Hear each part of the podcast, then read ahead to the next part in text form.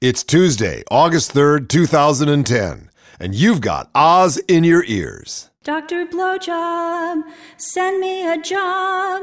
I'm out of work and I feel like a slob.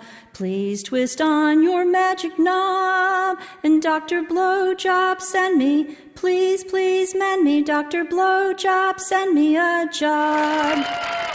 Thank you, Bernice. Hey, you're out of work and I'm not, and that's why I can show up to host the one program that puts Americans back to work, one American at a time. Our first job seeker is Sterile Gorgon of Brooklyn, Iowa. Happy to be on the show, uh, Dr. Blowjob. Oh, just call me BJ Sterile, so tell me where were you pinked? At Midwest Great Pains Packing, Doctor, I was a standby safety chain operator at the Lamb Sluice. That's hard work, but it is work. Now, you stay right where you are, Sterile. I've been doing that for months. Our other job seeker is a first timer in the line. He's Tweed Eastern from same sex Massachusetts. Who was at the other end of your downsizing hatchet, Tweed? Uh, worldwide whatever.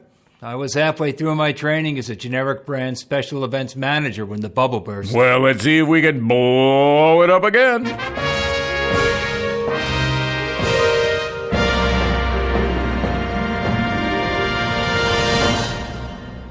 The voice you're about to hear, because you can't see him behind the screen, is a real employer with a real job opening.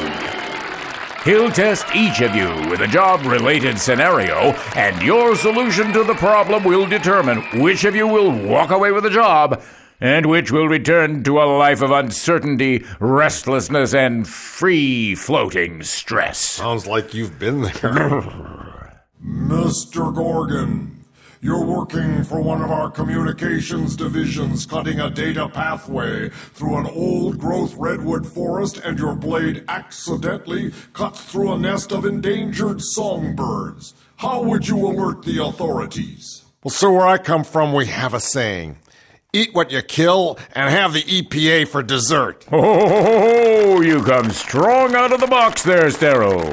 Mr. Eastern, you're working as a tour person in one of our theme parks, and the fun bus you're on accidentally runs over a trained pony at the petting zoo. How do you handle the shocked crowd of tourists and school children? I'd remind them, sir, that it's a zero sum life now. When that pony goes into our meat wagon, it means more hamburger for everybody. Oh, let's eat. And now the moment of truth. Who gets hired and who stays mired? The moment of truth. And yet, truth really doesn't have anything to do with it. If it did, the vast majority of the unemployed would be back at work. And the handful of lazy, system playing out of work slackers would fall off the radar. Or hire themselves out to GOP rallies as negative role models. I've made my decision. I don't want sterile. Oh. And I don't want tweed. Oh. I want them both.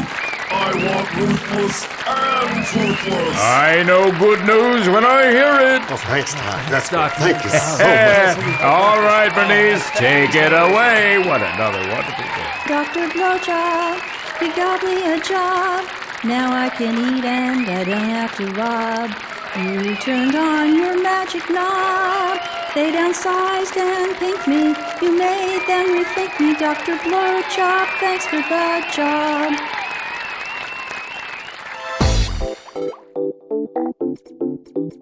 Early August 2010. They're taking WikiLeaks all over us, Dave.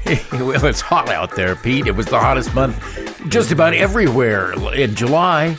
So you think it's going to stay hot in August? or- Well, before I make any of those terrible predictions, Yes, right, which uh-huh. is first, I'm Peter Bergman, your host here on Radio Free House. Just for the Oh. few who have like come up, you know, thinking they're going to download Airplanes 2 again.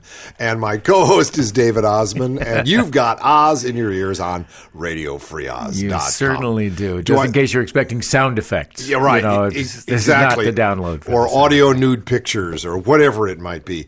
Uh, I don't know what the temperature is going to be. First of all, this is a web show. If I say it's going to be hot all this month and somebody's listening in Auckland, It was what probably hot in Auckland. Yeah, it's true. It's global know, warming come everywhere. on. We didn't have a winter.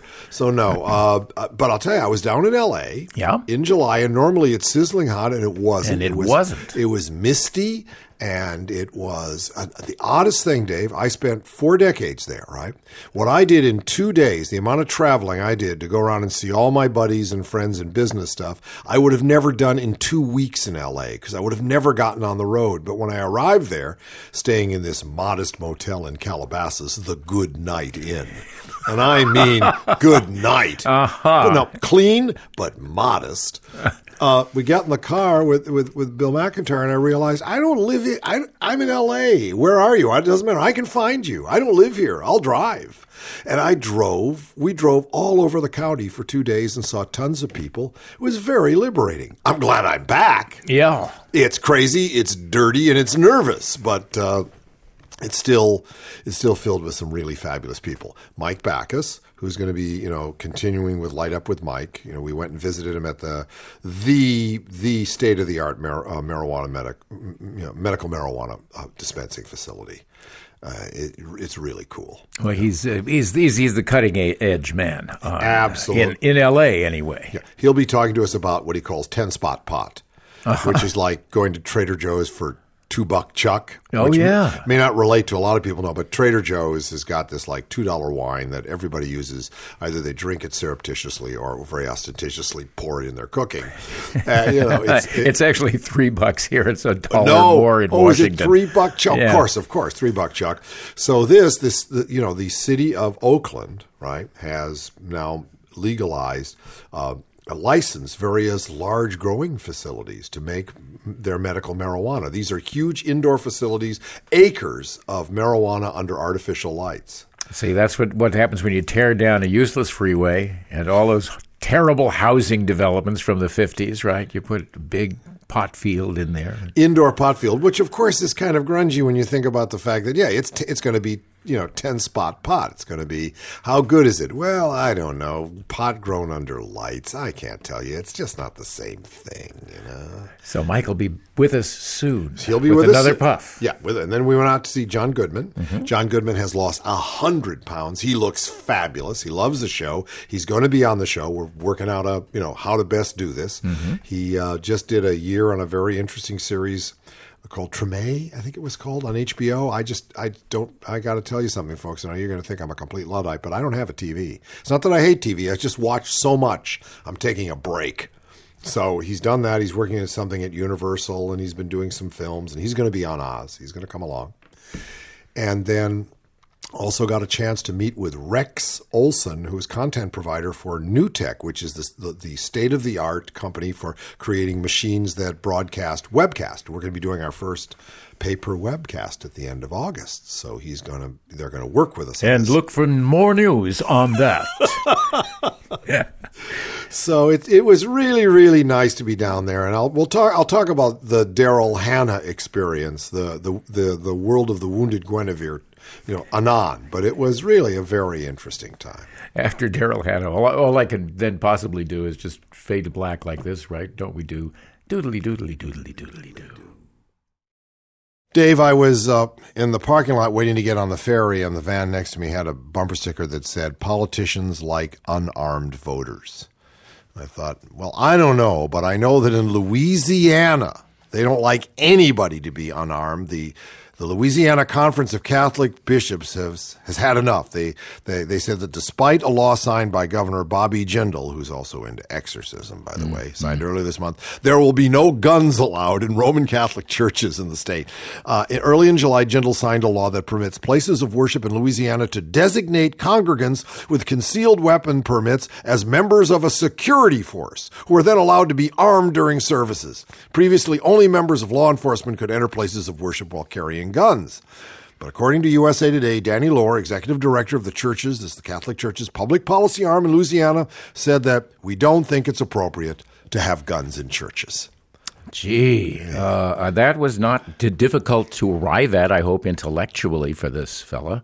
I mean, I, I hope it was just instinctively, guns don't belong in churches, like like guns don't belong in schools, like like that sort well, of. It was well, just burst out of his mouth. you Well, know? guns in churches in like Central America kill those uh, radical bishops, right? That's not such a good thing to have a gun in a church. No, it also gets in the way you kneel down for I don't know whatever you do. clank. The big thing is the Clank. AK forty seven Seven butt comes up- hits the floor. Well, yeah, and you're just trying to get communion, you know, and you go for the wafer, and you you end up with like a shoulder holster. It's, it's I don't want to go there. No, no, I don't think. Well, I would want to go there if that was the only place there weren't any guns.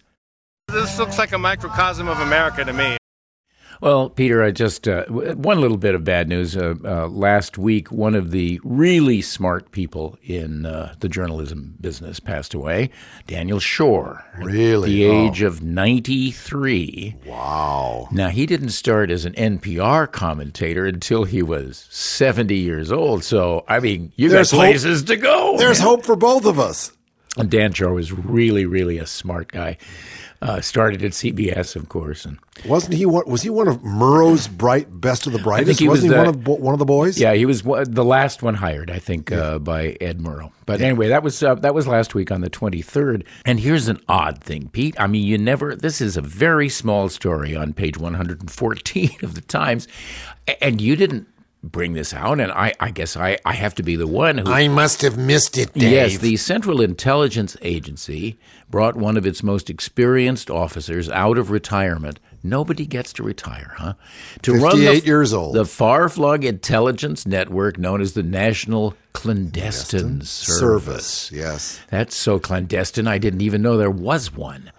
Until his retirement in May, John D. Bennett, 58. Hey, I hit you, know, didn't I? I saw this story. 58. I didn't bring it up because I thought, well, who cares? But you care. I important. care. Why is he's retired at 58? In the first place, that burns me up. Okay. Well, he was totally burned out. Come Look what he on. did, man. He was running clandestine services. He was the most senior station chief and one of its premier experts on Africa, where he, it says here, witnessed the emergence of Al Qaeda in the 1990s. He was also the station chief in Pakistan. And there he oversaw the Predator drone program, which has become the agency's most successful weapon against terrorism. So here he comes, John Bennett, 58 years old, far too young to retire. Come to lead the unmanned cowards to victory, as we define it. More on Top Secret America, a lovely investigative report from the Washington Post. To get another view of how sprawling top secret America has become, just head west on the toll road near Dulles International Airport. Many of the newest buildings are not just utilitarian offices, but also edifices, quote, on the order of the pyramids, in the words of one senior military intelligence officer. Not far from the Dulles toll road, the CIA has expanded into two buildings that will increase the agency's office space by one third. And that's no small thing, because that CIA building is big, big, big. To the south, Springfield is becoming home to a new $1.8 billion National Geospatial Intelligence Agency headquarters, which will be the fourth largest federal building in the area and home to 8,500. Get this 8,500 employees. Economic stimulus money is paying hundreds of millions of dollars for this kind of federal construction across the region. SCIFs are not the only must have items people pay attention to. Command centers, internal television networks, video walls, armored SUVs, and pers- personal security guards have become the bling of national security. It's fascism, baby. Take a look at it. It's right out of The Empire Strikes Back. I, I noticed that when I, I watched Star Wars again, I don't know, for, for some reason, and those guys in those white plastic suits look a lot like our guys landing in the latest Stan to what? Build a nation? Uh, take burqas off of women? Or is it to guard a pipeline? Or maybe put a burqa on a pipeline to keep it warm during those terrible winters? You can't find a four star general without a security detail, said one three star general, now posted in Washington after years abroad. Fear has caused everyone to have stuff. Then comes, if he has one, then I have to have one. It becomes a status symbol. Among the most important people inside the SCIFs are the low paid employees, right? Carrying their lunches to work to save money. They are the analysts, the 20 to 30 year olds making 41,000 to 65,000 a year, whose job is at the core of everything top secret America tries to do. At its best, analysts meld cultural understanding with snippets of conversations, coded dialogue, anonymous tips, even scraps of trash, turning them into the clues that lead to individuals and groups trying to harm the United States. And I have to say, in their defense that they're doing an absolutely low rate, lousy, crappy job. I just want to give them the props they deserve. Their work is greatly enhanced by computers that sort through and categorize data, but in the end, analysis requires human judgment, and we have little of that. And half the analysts are relatively inexperienced, having been hired in the past seven years said a senior ODNI official. Contract analysts are often straight out of college and trained at corporate uh, institutions and the headquarters of various corporate security companies. These are like college seniors coming out to, to you know to run through the trash and, and all the gibberish and all the intercepts to find out who's come here to do us harm. We're, we're in, if this is the, the wall, if this is the great firewall against terrorism, we're in big trouble. When Major General John M. Custer was the director of intelligence at U.S. Central Command, he grew angry at how little helpful information came out of the NCTC. In 2007, he visited its director, at the time retired Vice Admiral John Scott Redd, and told him, I told him that after four and a half years, his organization had never produced one shred of information that helped me prosecute three wars, he said loudly, leaning over the table during the interview. I can see him, man. I can see just how pissed he must have been. Two years later, Custer, now head of the Army's intelligence school at Fort Huachuca, Arizona, still gets red faced recalling that day, which reminds him of his frustration with Washington's bureaucracy. Who has the mission of reducing redundancy and ensuring everybody doesn't gravitate to the lowest hanging fruit, he said. Who orchestrates what is produced so that everybody doesn't produce the same thing? Man, if you're working in a in a, build, a windowless building under fluorescent light, drinking Red Bull and eating Twizzlers, the fact is you are low hanging fruit, and that's all you can see. Last fall, U.S. Major General Nidal Malik Hasan allegedly opened fire at Fort Hood, Texas, killing 13 people and wounding 30. In the days after the shootings, information emerged about Hasan's increasingly strange behavior at Walter Reed Army Medical Center, where he had trained as a psychiatrist and warned commanders that they should allow Muslims to leave the army or risk adverse events. He had also exchanged emails with a well known radical cleric in Yemen being monitored by U.S. intelligence. So here's a guy who's talking with a radical clerk in Yemen, and the word's not getting back because the low hanging fruit are playing Halo on their computers. But none of this reached the one organization charged with handling counterintelligence investigations within the Army. Just 25 miles up the road from Walter Reed, the Army's 902nd Military Intelligence Group, there's 901 others, had been doing little to search the ranks for potential threats. Instead, the 902's commander had decided to turn the unit's attention to assessing general terrorist affiliations in the United States, even though the Department of Homeland Security and the FBI's 106 Joint Terrorism Task Forces were already doing this work in great depth depth. Well, I don't know about great depth, but they're doing some work. Secrecy can undermine the normal chain of command when senior officials use it to cut out rivals or when subordinates are ordered to keep secrets from their commanders. One military officer involved in one such program said he was ordered to sign a document prohibiting him from disclosing it to his four star commander, four star, with whom he worked closely every day, because the commander was not authorized to know about it. This is insanity. Another senior defense official recalls the day he tried to find out about a program in his budget only to be rebuffed by a peer. What do you mean you can't tell me? I pay for the program, he recalled saying in a heated exchange. Oh, it's only getting worse. I mean, as it gets more and more difficult to find work, more and more people are going to gravitate to the so-called intelligence community. You know, it's it's a job, it's a pension, it's health, it's Halo, it's Red Bull, it's fluorescent lights.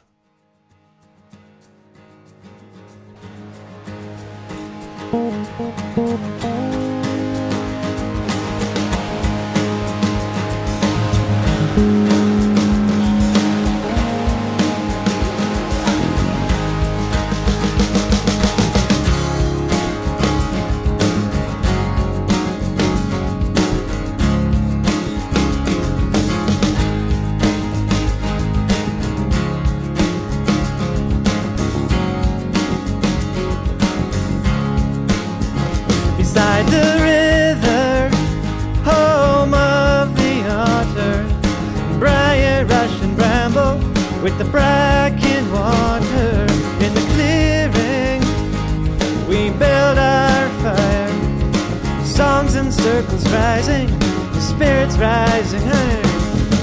Dream the way you want to be, live the way you dream you'd be, sing the songs that set you free. In a new direction. Dream the way you want to be, live the way you dream you'd be, sing the songs that set you free. In a new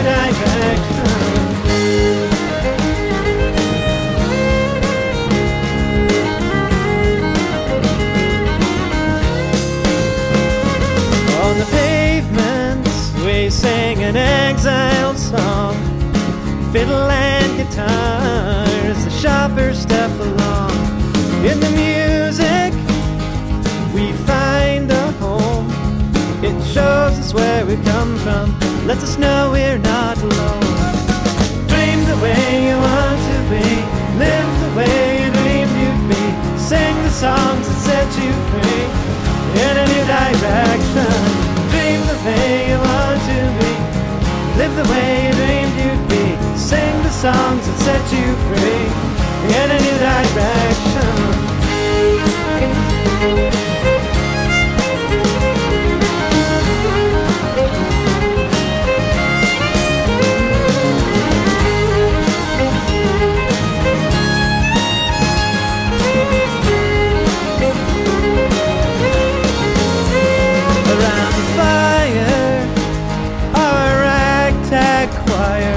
The otter splashed and then was gone. Someone sang another song, and all right, all together now. In our coats of many colors, our coats of many colors. Dream the way you want to be, live the way you dreamed you'd be. Sing the songs that set you free in a new direction. Dream the way you want to be. Live the way you dreamed you'd be. Sing the songs that set you free in a new direction. Dream the way you want to be. Live the way you dreamed you'd be. Sing the songs that set you free in a new direction.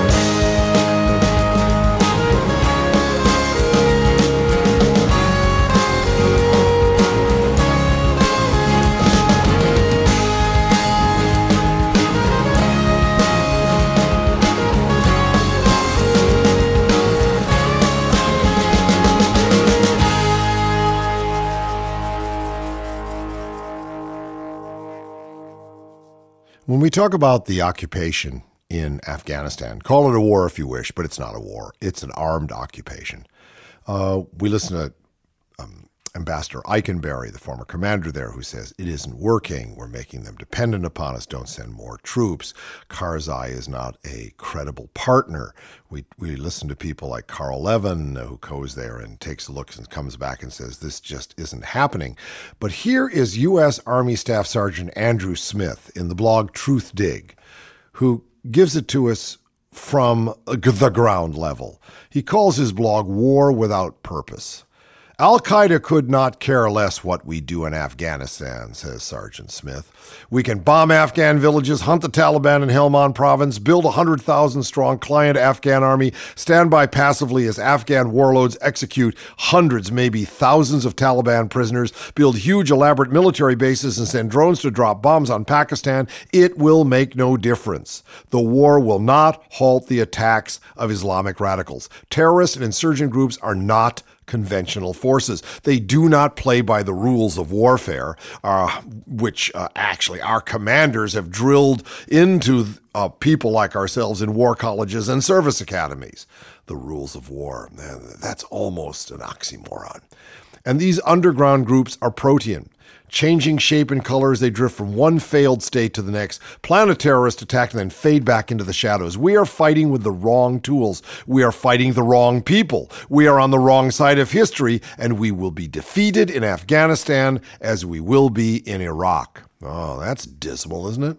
We have stumbled into a confusing mix of armed groups that include criminal gangs, drug traffickers, Pashtun and Tajik militias, kidnapping rings, death squads, and mercenaries. We are embroiled in a civil war. The Pashtuns, who make up most of the Taliban and are the traditional rulers of Afghanistan, are battling the Tajiks and Uzbeks, who make up the Northern Alliance, which, with foreign help, i.e., our help, won the civil war in 2001. The old Northern Alliance now dominates the corrupt and incompetent government. It is deeply hated, and it will fall with us.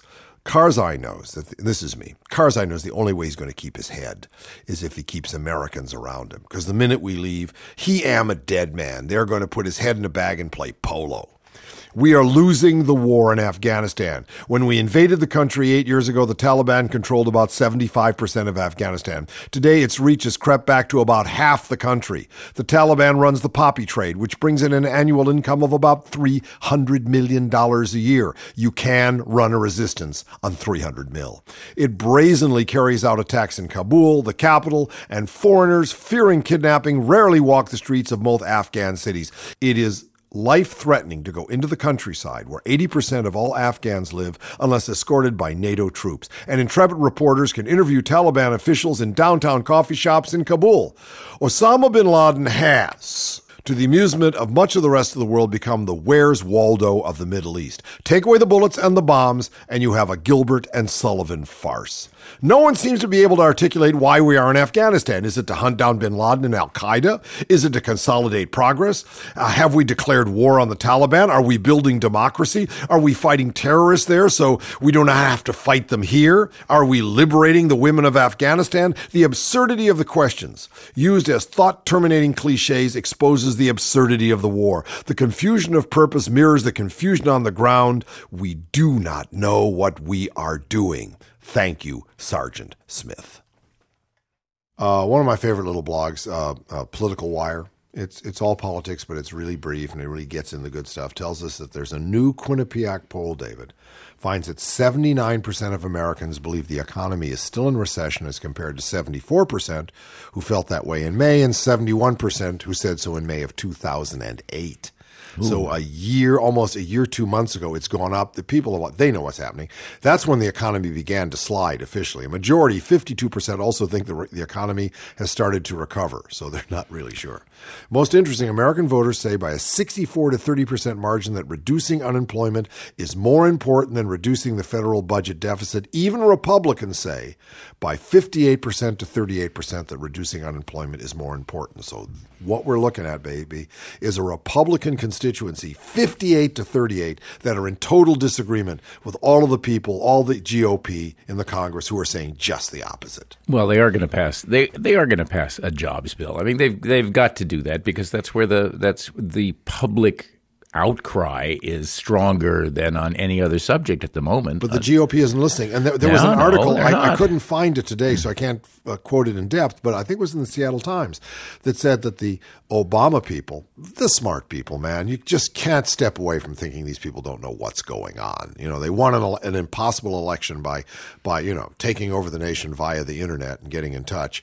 They are organizing the, the unemployed and the welfare people to vote, and they're actually coming forward to vote. It used to be when you were on welfare or unemployed, you were much too, you know, just out of it to vote because that takes time and thought. Not now. There's a real, uh, if not radicalization, an, ener- an energizing of the unemployed, and they are going to make a big difference in the midterms. You think the unemployed are more um, more apt to uh, vote against the Republicans than um, than than the than the than the Tea Partyists, the nativists, uh, you know, who might be employed?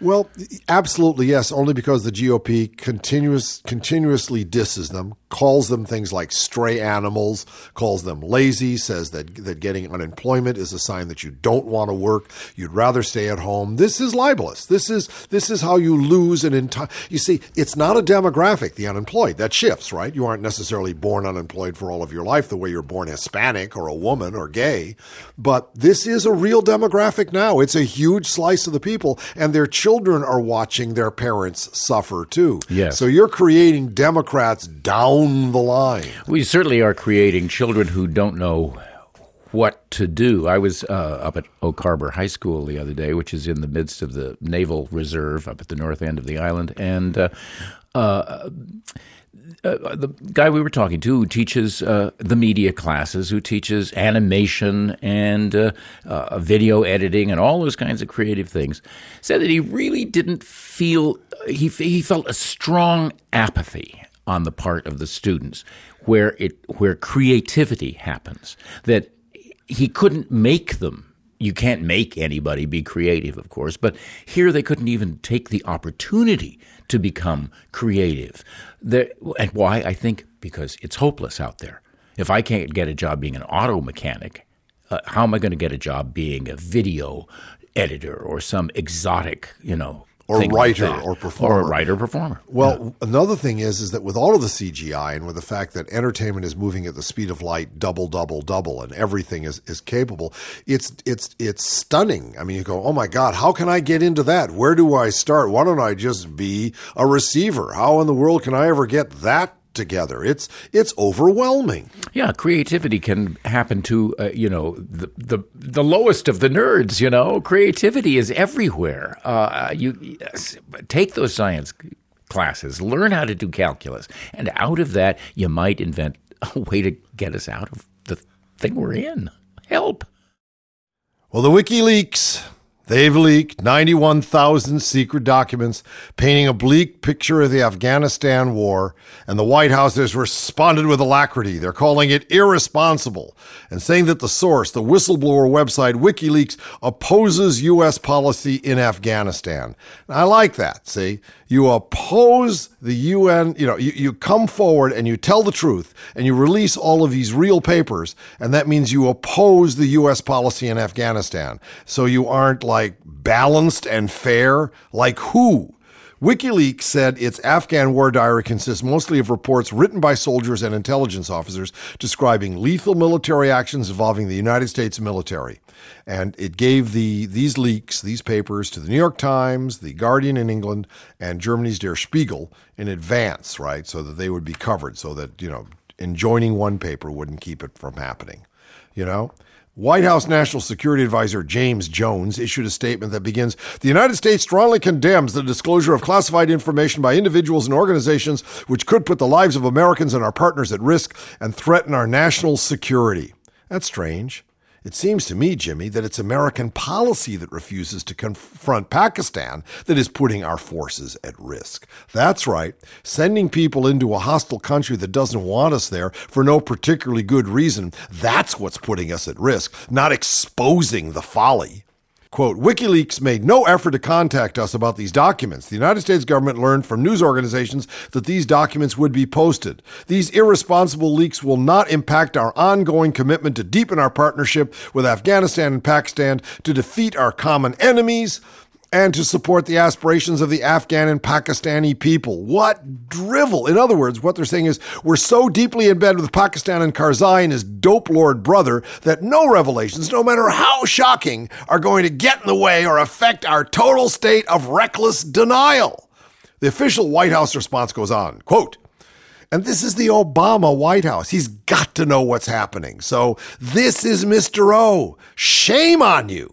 The period of time covered in these documents, January 2004 to December 2009, is before the president announced his new strategy. Some of the disconcerting things reported are exactly why the president ordered a three month policy review and a change in strategy. No, he didn't. We know from the Eikenberry cables that he didn't listen to the very man on the ground, not just any man, not, the, not only the man that was the commander of American forces in Afghanistan, but a scholar and a diplomat and a soldier, a rara avis, a rare bird among amongst the people that work for the United States government, and Hillary Clinton gave him the cold shoulder. Shame on you, Hillary. So here's Here's Obama's new strategy, see? His new strategy is sending 30,000 troops and a couple hundred cases of Bud Lime Light per McChrystal's demands. That's what he did. But what it has done to address or solve any of the problems raised by these leaked documents remains completely unclear, like the atmosphere in AFPAC. And the official, White House official added, it's worth noting that WikiLeaks is not an objective news outlet, but rather an organization that opposes U.S. policy in Afghanistan. Ah, they said it again, right? You can't be objective if you take a look at the mess and say, this is completely fucked. Back from the shadows again. Out where an engine's your friend. Where the vegetables are green and you can pee into the stream. yes, we're back from the shadows again. Howdy, everybody. I'm the Whispering Squad. And I'm the Lonesome Beat. And I'm Artie Choke, and we're just a joke. And don't be afraid, little people, because we're just Holy Graham. Great. Yeah, but what about you, partner? What you doing today? Can't be much lonesome. Nobody's working. Nobody except us, and I'm getting tired of standing here with these geeks a gawking at me. Now you keep it sweet, Pete. Listen here, Leafhead, I'm gonna Now, pluck now, your boys. Fighting's out of style. Yeah. And fun's where the fair's at. In the future, that is. You can bet your roots toots it's tons of fun. And technical stimulation. That's what I And there's lots more of me where I come from. In government inflicted simulation. The future can't wait. No place to hide. Uh, so climb on aboard. We're going inside. We're going back to the shadows again. Out where an Indian's your friend. Going down, going down. Where the vegetables are green and you can pee right into the stream, and that's important. We're back from the shadows again.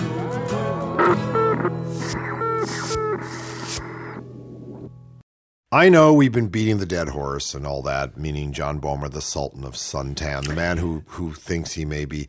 He might be majority Speaker of the House. I mean, Nancy Pelosi, a real pol with brains and toughness and compassion, and, and this in a meeting with several reporters. I got to get into this. It's it, it- mm-hmm. this was in mm-hmm. Talking Points memo, Dave. Okay. House Minority Leader John Boehner outlined the top three measures he'd pursue if he became Speaker of the House in the next Congress.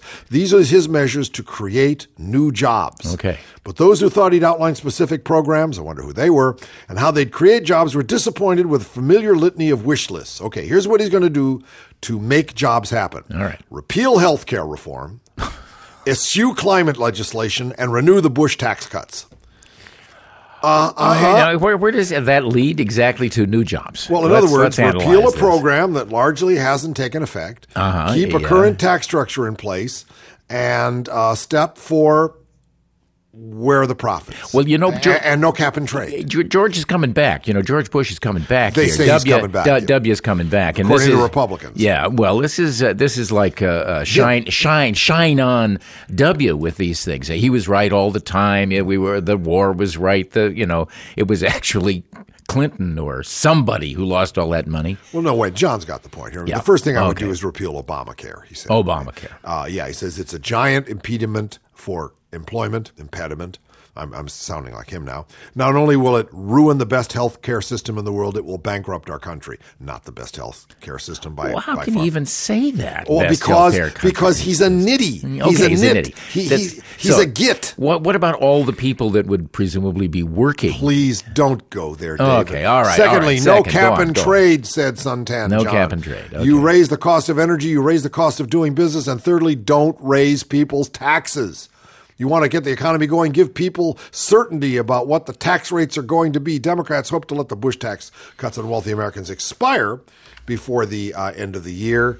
But uh, wants the tax cuts to continue across the Well, board, sure. and that's the thinking from Yep. our next potential Speaker of the House. Well, you know, the uh, since businesses are really doing quite well profit wise, and the stock market is really doing quite well profit wise, Churning-wise. churning. Uh, uh, uh, all those that all brings money into not the system, of course. It brings money into uh, homes in in uh, rich suburbs. Only one person really gets that money Bernie Madoff.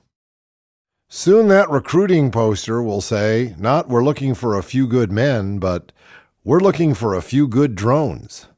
Back in 2004, the Air Force could put a total of only five drone combat air patrols, CAPs as they call them. That's what they use now to cap people, each consisting of four air vehicles in the skies over American war zones at any one time. By 2009, five years later, that number was 38, a 660% increase, according to the Air Force. More flight time will undoubtedly mean more killing. According to Peter Bergen and Katherine Tiedemann of the Washington based think tank, the New America Foundation, in the Bush years from 2006 to 2009, in three years, there were 41 drone strikes in Pakistan, which killed 454 militants and civilians. And we, of course, can't tell one from the other. Last year, in one year, under Mr. O, there were 42 strikes that left 453 people dead. Bush killed 454 in three years. We're only one person under in one year. Good going, Barack. Just, hey, get us records ahead. A recent report by the Pakistan Institute of Peace Studies, an Islamabad based independent research organization that tracks security issues, claimed even larger numbers 667 people, most of them civilians, killed by U.S. drone strikes last year. Well, you can say, yeah, that's propaganda. That's just the Pakistanis trying to make us look like a bunch of civilian cappers. Oh, yeah. While assisting the CIA's drone operations in the Pakistani tribal borderlands, the Air Force has been increasing its own unmanned aerial hunter killer missions. These are coward missions. These are people sitting drinking beer in Las Vegas, killing people at a distance. This isn't war. This is deadly pong. From 2001, when armed drone operations began until the spring of 2009, the Air Force fired 703 Hellfire missiles and dropped 132 GBU 12s. These are 500 pound laser guided bombs in combat operations. The Army, by comparison, launched just two Hellfire missiles and two smaller GBU 44 Viper strikes in the same period. It makes the Army either look like peaceful heroes or wusses. It's just a point of view. The disparity should only grow since the Army's drones remain predominantly small surveillance aircraft, while in 2009, the Air Force shifted all outstanding orders for the medium sized Predator to the even more formidable Reaper. Ah, beat the Reaper, which is only twice as fast, which is not only twice as fast, but has 600% more payload capacity, meaning more space for bombs and missiles. Yeah, we can take out more of them wedding parties. You know, they're suspect. A lot of people standing around in a group in, in Afghanistan must be insurgents. Hey, why wait to find out? Here's a present you didn't expect. In addition, the more heavily armed Reapers, which can now loiter over an area for 10 to 14 hours without refueling, don't you get busted for loitering? Will be able to spot and track even more targets via an increasingly sophisticated video monitoring system. The first three, get ready, Gorgon Stare Pods new wide area sensors that provide surveillance capabilities over large swaths of territory will be installed on Reapers operating in Afghanistan this spring. Gorgon stare pods? Now, correct me if I'm wrong, but I believe this is from the Greek myth, you know. Go up, the Gorgon's got all the snakes in her hair, and if you look at her directly, you turn to stone. So you take a look at her in the reflection of your shield and cut her head off. Well, you better watch out, Barack, because you may wake up in the morning with a head full of stone snakes. A technology not available to the older Predator, Gorgon Stare. I can't stand it. I'm paying for Gorgon Stare with my hard earned money. This is hell on wheels. Well, the Gorgon Stare will allow 10 operators to view 10 video feeds from a single drone at the same time. Oh, the devil's laughing. Back at a distant base, a pilot, and that's of course in quotes because it's not really a pilot's never been up in the air, you know, will stare at a tiled screen with a composite picture of the streaming battlefield video, even as field commanders analyze a portion of the digital picture, panning, zooming, and tilting the image to meet their needs. It's military porn! A more advanced set of pods, scheduled to be deployed for the first time this fall, will allow 30 operators to view 30 video images simultaneously. In other words, via video feeds from a single Reaper drone, operators could theoretically track 30 different people heading in 30 directions from a single Afghan compound. There's not that many places to go in Afghanistan!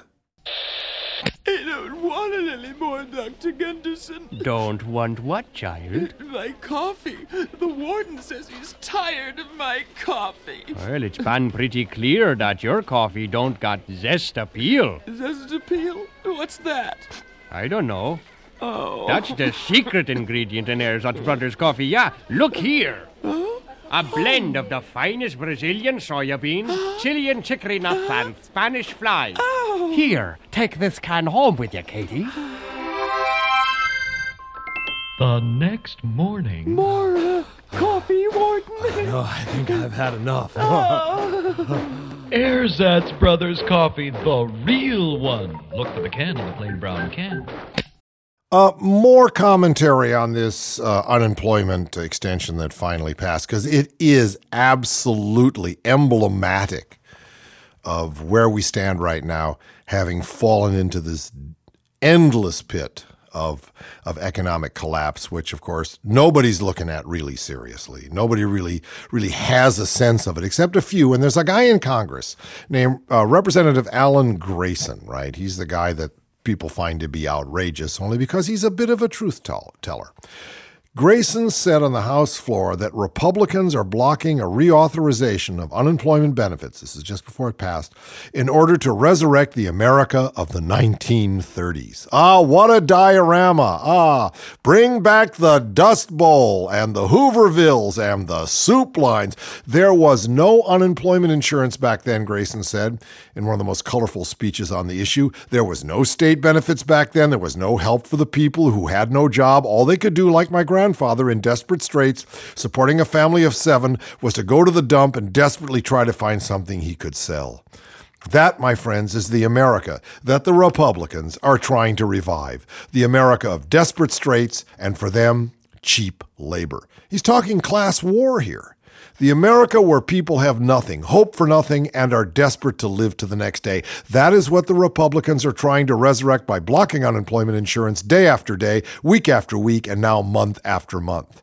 Grayson suggested, as many Democrats have, that Republicans are unfamiliar with regular folks dealing with the job crisis. Now, I know what the Republicans are thinking, says Grayson. They're thinking, why don't they just sell some stock? Talking about the unemployed, said Grayson, who is himself a millionaire.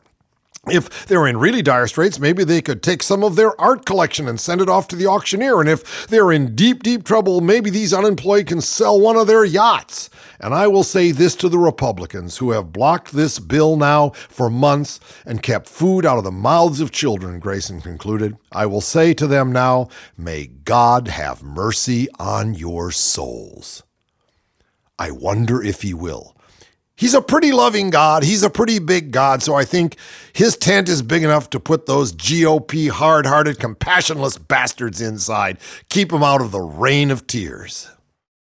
Dave, I wish I could tell you that Tom Tancredo, former representative Tom Tancredo or Credo, was was an outlier, an, you know, an aberration amongst the the right wing. But he's not. He just says what everybody else wants to say.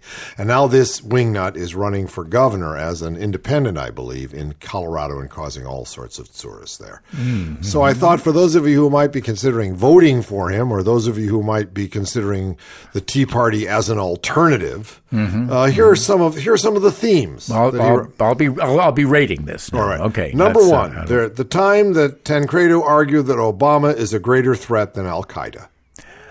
On a scale of one to ten, I'd have to put that right over there at ten. That's a 10. That's, a big That- one. Yeah. Okay. The time Tancredo called Sotomayor a member of the Latino KKK because she was a member of the National Council of La Raza, which he described as a Latino KKK without the hoods or the nooses. Where do you put Well, that? they got the hoods, man. I They got- they come from the hoods. about. They got the hoods. Gee whiz.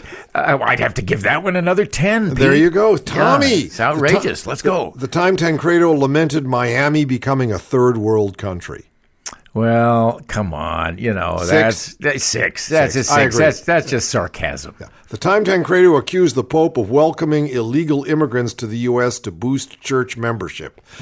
In 2008, Pope Benedict XVI, not my favorite dude, but visited the U.S., and he urged that communities welcome the immigrants who join their ranks, okay? Immigrants. It didn't say undocumented immigrants, just Yeah, immigrants. right. And Tancredo's, I suspect the Pope's, uh, Pope's immigration comments may have less to do with spreading the gospel than they do about recruiting new members of the church. This isn't preaching, it's faith based marketing. Where do you put that? Faith-based marketing. Well, as a, as a phrase maker, I'd give him a seven on that. Okay. on, on that. Two Uh, a six, and a seven. Yep, Remember yep. that, okay? Mhm. Five, the time Tancredo said he didn't know whether the Obama administration hates white people. Appearing on MSNBC, he was asked if he agreed with Rush Limbaugh that the Obama administration hated white people, and his answer was, What do I? I have no idea if they hate white people or not. That's just stupid. That gives him a two. That's a two. That's just that's just Tom being his own stupid Yeah, self. yeah, yeah. All right. How about the time Tancredo suggested the U.S. respond to a terrorist nuclear attack by bombing Mecca? He said in 2007, Tancredo asserted that if Muslim extremists attack the country with nuclear weapons, you can take out their holy sites. That's big. Well, that's a biggie. I- That's really I- big. That's really a big one. I'd, I'd have to give him another ten on Another that 10. one. Yeah, Three yeah. tens, a six, and a two. So we're Mhm. at 38 so far. Good, okay, keep this up. 38, 38, All right, got number eight. The time Tancredo wanted to kick anti border fence towns out of the country and then build a fence so that they were on the other side. so all border towns that didn't like the fence would then become part of Mexico. That's a good joke. It's man. a good joke. That's a good a joke. I- four. I, give it a four. Oh, man. four, me Sure. too. That's no, absolutely. 38 for that's 42. Here's number nine. The time Tancredo introduced the Jihad Prevention Act. In 2008, while still in Congress, they elected this man. Tancredo introduced legislation to require aliens to attest that they will not advocate installing a Sharia law system in the United States as a condition for admission. That is so confusing. I don't know. Yeah, That's very. That's really low level thing. That's yeah. I'm back at two on Another two. one. So we're up to yeah, 40 now. yeah. Okay, number 10. The time Tancredo declared Obama was elected because we do not have a civics and literacy test. When Tancredo spoke on the opening night of the National Tea Party convention in February, he argued that the lack of a civics literacy test before people can vote contributed to Obama's election. Literary tests, as we know, mm-hmm. are Jim Crow. Okay? Yeah. What about that? That's Yeah. race. That's straight on. Well, that's straight on racist. That that is that's Why? that's but, well, you know, it's balanced by the elitist quality, which uh, you know, uh, That's true. of, the statement. Yeah, So, so I think I I'd, I'd go five. I think I'd- five. We're I'd at 45 now. Actually, this is number 11, not number 12. Okay. All right, so 45. Uh, the time Tancredo told a crowd Obama should be sent back to Kenya. Oh, that's really In- that's oh, low. Oh, in man. April, during the keynote address at the Tea Party rally in South Carolina, where else Where- can you get away you with this Yeah, kind yeah, of yeah. like third-rate slander? Yeah. Tancredo told the crowd that we're going to have to pray that we can hold on to this country, and added this about the president: If his wife says Kenya is his homeland, why don't we just send him back? What do you say? Oh, that's a that gets a ten. It's a 10. That's so that's another 10. 50. I mean, the guy is doing real well. I mean, Yeah. it actually wasn't 11. Like, I think it's just 8, and he had a 50. Ooh, that's really good, you know. He's doing well. He's got like a, almost a 7 per. Mm-hmm. That's the a man's, good, good rating. The Okay. man. Now, This is the last one coming up. No, that's it. it, it That's he it? is a pro bigot. Uh-huh. Pro bigot. All right. Yeah. I'm glad we we have set the mark. Yeah. Tom Hey, T, Tom the T. pro B.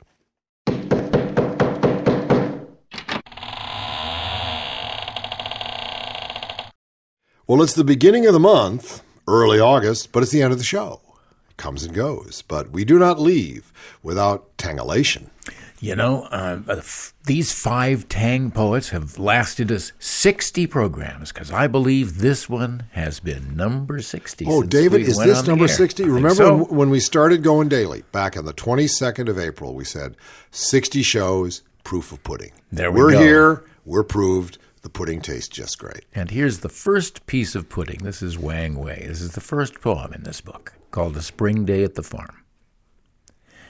Pigeons coo on the roof. Apricot orchards bloom white at the edge of town. The farmers are out with axes, pruning the mulberry trees, hoeing watercourses. Swallows hunt up old nests. Old men sit in the sun, almanacs on their laps. I have forgotten my glass of wine, thinking of lost friends, dead friends, in a blaze of old pain. Wow, in a blaze of old pain. They sure knew how to get at you, didn't they? Oh, pigeons on the roof, it's spring. Yeah, they, the thing about these Tang poets, and they're not alone, but there's in this, but they, they, they really touch things so closely. They make little things so important because they are important. They reveal the importance of the everyday. Each line is really just two characters, two images. Oh, is that right? Two, the- two ideograms, right? Two ideograms. I didn't know that, yeah. And uh, the brilliance of these translations by David Young is that he really captures them. And there's a certain uh, duplication. Jade means a particular thing, or gold mean, you know. There are, are, as it were, cliche ideograms, but he just makes wonderful uh, music with them in this in this book from Oberlin College Press. Five Tang poets. Hey, it's been really fun reading sixty of these too, and there's more it? to come. And there's more to come, and There's there's more more Oz to come. Anon, anon. Yes, indeed. It's radio free Oz. There's our bed. Ooh, I love that. What modified disco, gene- genetically modified music. I'm Peter Bergman, your host on Radio Free Oz. Co-host is David Ossman. Bill McIntyre is our producer. Dave Maloney is our audio engineer. Chaz Glass is our financial man. Tom Gedwillow is the webmaster. Scott Wild's in charge of social media, and Phil Fountain makes it look oh so nice. Didn't he do a good job of integrating Dan Ellsberg's picture into the splash page last week? I thought it was fabulous. You know, I'm an iconoclast. I want like pure design all the time. You know, uh, no no pictures. But he did it. He's he's showing me the way. So we'll show you the way next time on Radio Free Oz.